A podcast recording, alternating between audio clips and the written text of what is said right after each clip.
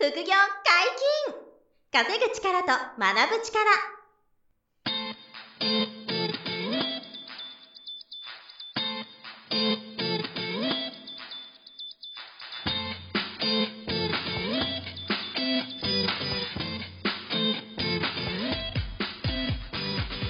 この番組は稼げるようになりたいを叶える副業アカデミーの提供でお送りいたします。副業アカデミーはあなたが副業で稼げる状態になることにコミットしたスクール初級コースから上級コースまでさまざまなジャンルの副業ノウハウを学んでいただけます詳しくは副業アカデミーで検索くださいこんにちは、小林正宏です。山本博史です。よろしくお願いします。よろしくお願いします。えー、はい。今回は、はい。これ昔からたまにね、年に1回ぐらいメルマガで書くんですけど、はい。お財布の話をしようかなと思ってて財布。はい。これはまあ、あの、答えはなくて、あの、まあ、賛否いろいろあると思うんですけど、はいまあ、自分がやってる、こう、お財布の気をつけてること、はい。で結果それで、あの、比較的こう経済的に成長できたとか、うんあの考え方が良くなったみたいなことがあったので、それをちょっとお伝えしようかな。うん。で、えっと、よく覚えてるんですけど、26歳で僕、1社目の会社から2社目の会社に転職してて、はい。で、その時に転職があって、えー人生を考えるきっかけになって、副業を始めたんですよ。はい。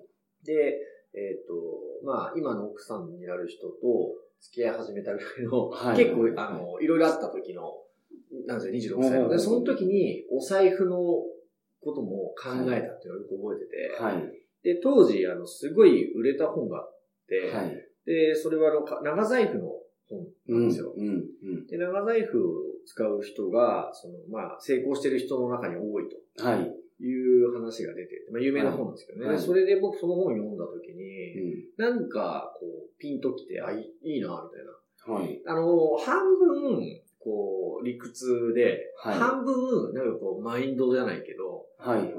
っていう感じなんですよ、うんうん理由が。はいだけど、まあ、その全体的にこれいいなと思って、うんやれるからやろうと思って、あの、やったんですけど、それをね、ずっと続けてるんですよ。はい。そしたら、あの、年々、こう、レベルが上がってきてるんで、はい。それをちょっと可能な範囲で共有したいなと思ってて。山本さんちなみに長財布ですか？違います。折りたたみ折りたたみですかあ、そうはですか。あ、そしたらすごい、あの、違う、あの、使い方なんで、い。はい。あの、参考になるかもわかんないですけど、蛇の脱皮した皮を入れてるとお金が増えるって。えー、それ子供の時初めて聞きましはた。蛇の脱皮した皮を入れると？い。へー、初めて聞きました。昔の言い伝えみたいな感じで。でもそれはさっきの言い伝え系のね、あ、言い伝え系マインド系みたいな。マインドなのか、まあ、迷信なのかないですけど、なんか、夜笛吹くと蛇が来るみたいなやつあるでしょ あの、夜、爪切ると親の死に目に会えないとか。あありますよね。はい言い伝えがね。それのなんかお財布バージョンか、それはい。いや、そのね、あの、蛇の抜け殻の話は全く今出てこないんですけど。まあ何をしてるかっていうと、はいまずあの、長財布にしてるんですね。はい。で、これは、まあ、よ記事読んだ方もね、多いと思うんですけど、はい一つは、あの、お札が折れないっはい。ていうのがすごいいいと言われてて、はいまあ、あの、いつも言われてるのが、お財布がもうお金のお家はい。ですよね。はいあの自分の家なんで、はいだから、住み心地がいいようにしてあげるっていうのがまず大前提になるほど。あるんですよ。だから、二つ折りとか三つ折りすると、うん。あの、お札が折れちゃうから、はいだから、基本的には長財布でお札が折れないように入れると。お札様が快適じゃないから。快適じゃないから。そう。だから、ずっと痛くないお財布になるから、あーなるほどそう、たくさん入ってこないと。ああ、あ、そういう考え方ですか？そういうことですあーたくさん入ってこないんですよ。だから、あの、長財布の方がいいっていうのが、まあ一つの、まあ説があって、はいで僕はそれを採用して、はい。長財布にしてますと。はい。で、もう一つが、えっ、と、小銭入れとお札が、大体お財一緒になってますよね。一緒ですね。ね。で、そういうお財布がまあ便利なんですけど、はいこれをセパレートする、その分けるのもはい。一つの、ちょっと僕がやってることで、はい。あの、小銭入れると、デコボコパンパンになるじゃないですか。なります。で、あれが不快なんですよ、お札は。はい。仲間じゃないですか、効果と紙幣は。あれ、仲間なんですけど、あの、その、ワンルームにはい、なんか6人で住むぐらい。ちょっと窮屈なんですよ。はい。小銭があると。なるほどだから小銭は小銭でストレスなんですよ。はい。お札と一緒にいることが。ああ。お札が嫌だから。か 微妙な顔顔してますよね。すいません。いや今、今のところまであんまりピンと来てないですけど、ちょっと話もうちょっと。一応聞いてもらって。はい。そう。で、あの、なので、小銭は小銭入れに分けた方がいいと。面倒なんですけどね。はいあの、お買い物するとき。たはだ、小銭は小銭入れに分ける。はい。で、お札は長財布で、あの、小銭のポケットがないものにするか、ほうほうほうまあ、あっても使わない。はい。小銭のポケット。で、お札だけ入れてあげる。使わないと、そこ、あれですもんね。そう。あの、あの、邪魔にならないからそうそうそう邪魔にならないから、はいあの、ポケットがあってもいいんで、そこに入れないんで、ごちょ、ごちょ、ごにょごにょしない。なるほど。ガチャガチャ分厚くさせないっていうのがお札が喜ぶし、はい小銭もお札に迷惑をかけないからはい嬉しいんですよ。はい。別の家の方が。おー、なるほど。ね、あの、二世帯で一緒に住むより、はい自分の家があった方が嬉しいですよね。でもそれはもちろんそうです。小銭も家を用意してあげるんで、なんでお札入れと小銭入れが二つになっちゃうっていうのが、はいこのちょっと、あの、めんどくさいことなんですけど、僕はずっとやってる。はあはあはで、もう一つあるのが、あの、カード。クレジットカードとか、はいはいはいキャッシュカードとか、はいポイントカード。これが、あの、分厚くごちゃごちゃ入らないようにするっていうのも小銭入れと同じで、そう、あんまりいっぱい入れないか、はい。別のカードケース用意するぐらいがはい。良くて、はい。はい。で、僕はあの、もちろんカードケースもありますけど、はい長財布の、あの、方に、もう、か、入ってるんですけどね、限りなく少なくしたいなということで、なるほあの、よく使う、例えば法人用のクレジットカード、うんあと個人用のクレジットカード、ど。はい。で、あと、えっ、と、すごく厳選した、あの、ポイント系のカード。はい。極力ない方がいいんですけど、まあでも、僕の場合、あの、ビッグポ、ビックカメラとはいスイカがセットになってる、あビッグーありますね。ポイントのカードがあって、あれはすごい、あの、なですか、唯一、はい。ポイントカードで持ってるものはそれなんですけど、はい。まあそれが入ってあ、T ポイントカードとかじゃないんですね。あ、じゃないんですよ。はい T ポイントカードは一応持ってますけど、カードケースの方に入ってなて、まあベンチですね、ベンチ。はい。ベンチ。スタメンじゃない。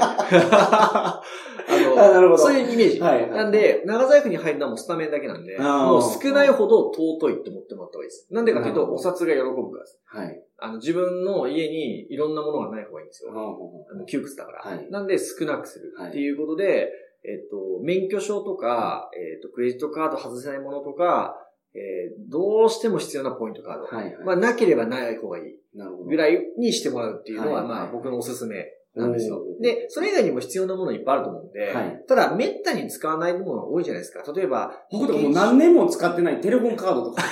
テレホンいつ使うんやろうと思って。テレフォンカードまだ持ってるんですか？テレフォンカード興味持ってる人少なくないですか？さすがのおっさんですね。レオンカードはね、もう絶対スタメンじゃないですか。ベンチか、ベンチにも入れなくていい。ただ、ベンチはカードケースなんで、はいそのカードケースには入れてっていいんですけどね。ここもね、少ない方がいいいいなと思ってるんですけど、はい。で、あの、なんで、その、すごい頻度が多いものとか、はとても大事なカードは、まあ、お財布に入れといていい、うん長財布に入れといていいんですけど、それ以外は別途しまっとくと。はい。いうぐらい分けといてもらうと、あの、お金が喜びますと。なるほどいうことなんですよ。うんで、あとね、その、えーまあさっきのポイントカードの話がダブっちゃうんですけど、はい。えっと、ポイントってみんな好きな人多いと思うんですはね。い。はい。なんですけど、もうめちゃくちゃ厳選して、うんあの、ほとんどの、あの、その、ポイントカードは、な、なしにするか、はい。ゆどうしても残したいものはポイントは、そのカードケースに入れるだけにして、うん、極力なくす方がいいと思ってて、はい。今、スマホに結構、あ、それ最高。引きつけるようになってきてますからね。そうですね。ポあの、スマホでポイント管理で溜まってるものは、で、カードじゃなくていいものはもう全部なくしてもらいたいんですよ。僕、その、漫画を読むのが好きで、漫画喫茶にしょっちゅう行くんで、漫画喫茶の会員カードが、意外ですね。漫画喫茶行くんだ。その、もう、あ溢れてたんですよ、その。ああ、あのー各漫画喫茶さんごとのポイントカードがね。そうです。で、別にポイント貯めなくてもいいんですけど、あれないと入れないんで、そうですよね。漫画喫茶にあ、そうですよ。会員カード。会員カードなのでそれは今全部その、携帯に入るようになるほど、なるほど。それはいいですね。そうだ、スマホで終わらせられればの一番いいです。だそしたらカードレス化してもらって、はいそのもう物理的にごちゃごちゃしないようにするっていうのがすごい大事なのと、あと、もう一個あるのが、レシートとか領収書をはい貯めっぱなしにしないっていうのがすごい大事で、あー、なるほど。その長財布に買い物した時レシートとか領収書とか出るじゃないですか。はいあれをまあ一時的に入れるのはいいんですよ。はいい、いんですけど、必ず、あの、一日、毎日か数日に一回は出して。別でちゃんと管理する。はい。ことでお財布がパンパンにならないと。はい。ポイントは、このお財布がパンパンにならないっていうことが重要で、まあ、お札でパンパンになるのはいいんですけどね。はいお札がたくさん入ってるのは、むしろお財布は喜ぶんですけど、はいそれ以外のカードとか、うん領収書とか、ポイントのうん何かカードとか、あの、スタンプカードとか、ありますね。あるじゃないですか。はい二つ折りのパン屋さんのスタンプカード。はいはいまあ、ああいうのはもう絶対に長財布に入れないで、はい。カードケースに入れるなか。もうポイントを追わないかどっちかがいいですよ。おーた、たまらなくてもいいぐらい。はい。まだ本当に超重要なポイントだけ、まああってもいいんですけど、はいそうやってこうちょっとせ整理してもらうっていうのが、うん。あの、すごくやってほしいこなるほとなんですよ。で、これが、まあ、さっきものすごい改善できますね。今言われたこと全部当てはまってます。ちょっとね、やってみて、まあ、二つ折りをね、なお、なお、あの、長長財布するのは今から抵抗あるかもしれないですけど、はい。まあ、もしその、できるところからでもやってもらうと、はい。ポイントはそのお金が窮屈じゃなくて、うん。い他のお金を呼び、呼びたくなるような家かどうかうん。っていうことと、えっと、あとはその、えっと、常にその状態が維持されるようにはい。管理されているっていうことがすごい大事で、最初は綺麗なお家でも散らかったりごちょごちょ後でしてくると、はい。すぐ嫌がっちゃうんで、なるほど。だから、あの、えっと、そうすると、本当お金が、あの、入ってきやすくなり一回出てってもはい、ちゃんと仲間で帰ってくるみたいな感じがあるんですよ。だから、どんどんお財布にこうお金が貯まりやすくなるっていうのが、まあちょっと 半分、ちょっとあの、はいはい。スピリチュアルっぽいかもしれないですけど、すごくあって、いや、でもその、お金を意識するようになってますよね。そう。お金と向き合ってるから、その点でお金と対してのそのポジティブなフィードバックが来てるんですね、よ。先生。この後や言おうと思ってたんですけど、いや、その今なんでこんなことをね、はい。本当かよって思うことをやってるかというと、今おっしゃった通りで、お金に対してね、めちゃくちゃ感度がね、磨かれて、はい。ありがたいなと思ったり、お金払うときにこうね、ありがとうございましたとかって言ってね、はい。また帰ってきてねとかって思えたりとか、はあの、何か物を買うときのありがたさみたいなこととか、それはね、お金に対するこの感度がね、めちゃくちゃ上がるんですよ。い。上がりそうですね。あと丁寧になるんですよ。うで、そのなんか生き様じゃないですけどね、お金との向き合い方がうんやっぱ伝播するんで、同じようなあの思考を持ってる経営者が、あ、この人いいなと。はい。お金の向き合い方いいなって、やっぱりそういう風に影響してくるんですよ。まあ、整理整頓もできるようになりますよね、それやってすごいできますよ。すごいできる。だから、領収書を、その、そう、あの、適当にならない。そう、適当にならない。僕なんかもう、あの、ファイルで、もう全部明細が分けられるように作ったって、はい領収書がお財布にちょっと1日生きて溜まったら、はいパパパって仕分けできるようになってるんですよ。そんなもう数十秒で終わるわけですよ。なるほどでも、たパナシにすると1ヶ月でもうバッサバサになるじゃないですか。なりまですよね。でそうすると、お財布がパンパンになるからは、すごい嫌、嫌なんですよ、はい。お財はい布。で、あとは、その経営者の人が、綺麗にお財布使ってる人が多いんですね。はあはあはだから、うん人が見てるんですよ、その財布を。あなるほど。あ、この人財布汚いな、みたいな。はい。はいお金買いそうだなっていう人も一定数いるんですよ、僕みたいに。あ、そうじゃない人もいますよ。はいだけど、そういう人からうんビジネスパートナー、パートナーとしてどうかなって思われた時にはい、三角なんですよね。財布が適当な人。なるほど。あとね、お尻にお財布入れるのもやめた方がいいんですよ。おおそうなんですか。お尻のポケットにはい、長財布も二つ折りも差し込む人いるじゃないですか。はい。まあ二つ折りの人は特に多いと思うんですけど、はいあれをね、すごいお金を冒涜する行為で。あ あの、要は座ったりするときにはいもう、差しっぱなしの人がいるんですよ、お尻に。はいはいはい。そうすると、もうお財布がこうねじ曲がっちゃってて、はあはもうあれ番一番やばくて。やってる。やってるいや、わかりました。そう、お尻で。そう、お尻に財布入れたまま、はいあの、まあ、立っててもやめた方がいいんですけど、座った時にもね、入れっぱなしの人がいるんですよ。はい。気にならない。もうごぼ、ごそってなってるのはい。まあ、効果があったら嫌がるぐらいですからね。お尻がもう、そうなんですよ。めちゃくちゃ来てるわけでしょ。論外。おすそう小銭入れが一瞬くっついてるだけでも、お札は嫌がるのに、はいそれに圧かけてますから、血圧。血圧。血圧高いな、みたいな。血圧が。確かに。確かに。そうですよね。はい。血圧かかるから、おはい金さんは怒って血圧上がっちゃうんですよ。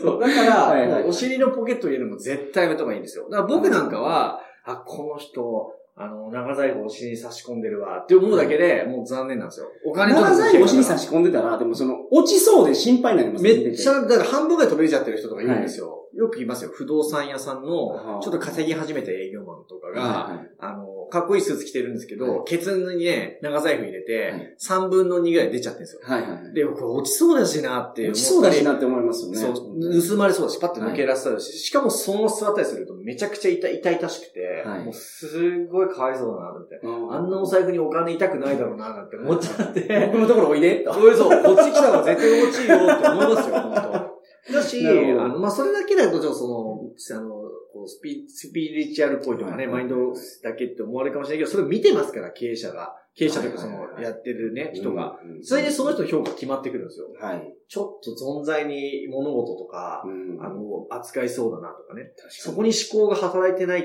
ていうことは、うんお金に雑なんだろうなとか、変な、あの、ギャンブル好きなんだろうなとかね。こうやってこう、よ予想しちゃ、ちゃされたりとか、うんまあそれが間違ってるとしても、はい誤解されちゃったら損じゃないですか。そうですね。だから、そういう意味でもね、すごい大事で、はいあのお財布って、こう、ひょんな時に、こう、見られた時うんに、決まっちゃうんですよ。はい。靴もそうなんですけどね。ちょあ靴はちょっと話してダメなんで言わないですけど、靴とかお財布ってめちゃくちゃ大事で、はい。その人のそのパラメーターなんですよ。うん。戦闘能力がわかるみたいな感じだったり、考え方がわかるんで、はい。すごい気をつけてほしいなというのがあるんですよ。で、あと、あの、これが最後なんですけど、はい。長財布に入れといてもらうといいと思ってる。まあ、これちょっとお守りみたいなことなんですけど、ちょっとこれ音声だから伝えるの難しいんですけど、はいあの、千円札を、はいと五千円札と一万円札を、はい P 札を用意していただいて、はいで、えっ、と、千円って丸三つですよね。はい。で、1がついてるじゃないですか。はいで、えっと、左右の上に1000円って書いてあるんで、はい重ねて、はい。えっと、000で1を消えるように重ねて、はい。0001ってやると、100万円札になるんですよ。おー。ああと、追ってですか？そう、折って、ねそう、折ってね、あ、ちょっと後で、山本さんに見せたいんですけど、あの、折って、はいえっと、1まあゼロの数をなんかうまく調整して。そう、ああ、なるほど。100万円札はいでこういうね、な長るほど方形のお札を作るんですよ。はいで、これの100万円札が1000円で作れます。はいで、5000円で500万円札が作れるんですよ。で、1万円で、えっと、1億円札かな？が作れるんですよ。はいはいはい。だから1億600万円作って、はいお財布の、長財布に差し込んでおくんですよ。ほうほうほうそうすると、あの、すっごい金額がおおお財布に入ってるんで、はい。お財布全体が喜ぶんですよ。豪邸になるから。おー。これはおまじないみたいない感じですけど、でもね、は1億600万入ってるから、はいめちゃくちゃ、あの、い、い、人気の不動産じゃないですけど、人気のお財布になるんで、はいどんどんお金が入ってくるっていう。おー。それをやってるっていう自分が大事なんですけどね。はいはいはいそれを向き合ってこうやってるっていう自分が、なあの、すごい大事ではい。それを人が見てるから、はいどんどんこう、あの、お財布の、なんですか、評価が上がって、なるほど。お金が貯まりやすくなり、それを人が見てるから、はいあ、この人いいな、みたいなな。なってきて、あの、いい仕事が入ってきたりとか、はいいうふうにプラスにど。なるほど。なっていくんですよ。はいはいはいっていうのをね、あの、心がけて10年。で、すごく、あの、印象的なのが、その、当時、売れた本があって、はい。あの、今みたいな注注意事項をかなり抜粋しましたけど、はい。あの、やってるんですね。で、はい。えっと、基準があって、あの、はい買ったお財布のうん。合計金額、はい。お財布の値段ね、はいお。財布の金額の200倍まで年収が伸びるって言われてるんですよ。おー、そうなんですか。そう。だから、えっと、10万円のお財布を買うと、基本的に2000万円年収が超えますなるほど。って、はい。今言ったようなことを守ればですよ。はい守って、ちゃんと日々のコツコツの努力をやってれば、えっと、お財布の値段の20倍、あ、いや200倍になると。はい。いうふうにその本に書かれてて、はいで、僕はそれをやったら、はい。本当にそれ以上だった。ですよ。だから僕で最初10万で買って財布。で、2000万超えるみたいな。はい。ふうになってったんですよ。で、そこからこうバーッと稼いで、まあ本も出しましたけど、何千万とか1億とかやっていくようになったのは、あの、そのお財布をそのバリューアップしていってるんですよ。本当にそうなるから。それを変えたら。なるほほど。だからそのドラゴンクエストとかであの装備を変えていく。変えてみてね、そうそうそうそう、まさにまさに、まさに、そんな感じです。竹沢からスタートして。そ れを、鋼の剣。鋼の次は、そうそう。最初はそう、あの、木刀とかなんですけど、はいはいはいあの、棍棒とか木刀ですけど、だんだんこう、いいものに変えていくっていうような感じで、200倍になるって書いてあったんですよ。まあ、それが絶対そうなるかどうかっていうよりは、はい確実にステージが上がっていくってことですよね。はいその、あの、お財布ちゃんとすると。なるほどまあ、。その著者さんなんかは、お財布布団っていうのを用意してて、財布布団？そう、はい売ってるんですよ。で、その小さなお財布の布団があって、はい毎日そこに寝かせてあげて、はい布団かけてあげる。掛け布団まであるんですか？敷布団と掛け布団敷布団掛け布団があって、それで、あの、おお財布とお金が喜ぶから、どんどん集まってくるって言って、億万長者になった人なんですけど、はいはい。それを僕26から始めて、今10年ぐらい経ちましたけどね。やっぱりそれですごいレベルがこう上がってきたんで、はい。でもそれ山本さんが気づいてくれたことが実は一番大事で、はい。その、どうお金と向き合ってるかみたいなことが変わってくるんですよ。はい。それが、あの、こう、自分の中でもプラスになり、うん他者からの評価も高くなって、あの、お金がどんどん、ま、巡っ回ってくるようになるというか、じゅんぐりじゅんぐり循環されて、はい。あの、より増えていくみたいな感覚なんですよ。まあ、だから時給を考えましょうみたいな話もありましたけど。ああ、そうですね。自分の時給とかね、はい相手の時給考えましょうあのーしたね。そう、お金をちゃんと意識してたらそういうことも考えるようになるし、うんあれが無駄やなとか、そうです。あこの投資はしようとかうん、繋がってます。そういうところにすごく敏感になるから、そうです。だから、あの、結局そういう風に繋がっていくんですよね、はいすべてが。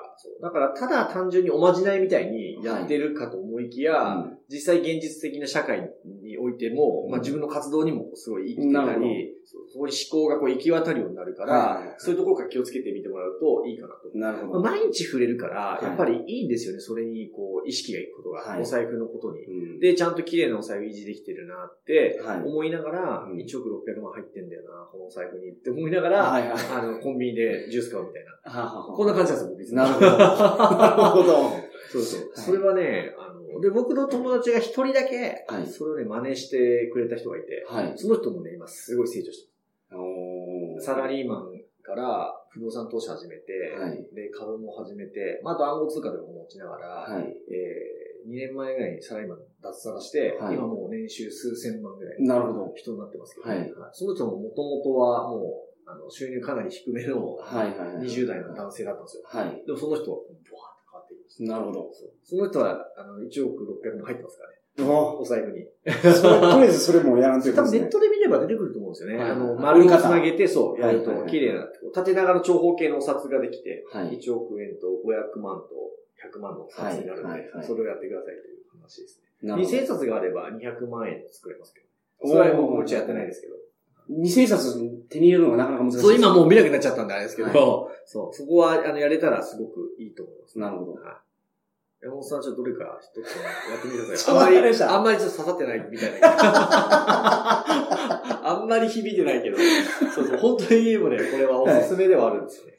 まあ、やってくれる人がね、少ないんですけどね。いや、実際そうですけど、やりますっていう人は少ないですけど。お金とその向き合うのがすごい大事。そういうことです。そういうことです。そのためにやるようなもんですね。実際。そうねうんうん。だからそうすると本当に変わってきて、やっぱりお財布変えた方がいいなってなるというかはいはいはい。そうそうそう。あなるほど。小話として、ちょっと参考にしていただければ。はい、ありがとうございます。副業解禁、稼ぐ力と学ぶ力、そろそろお別れの時間です。お相手は小林正宏と。山本博史でした。それではまた来週。さよなら。さよなら。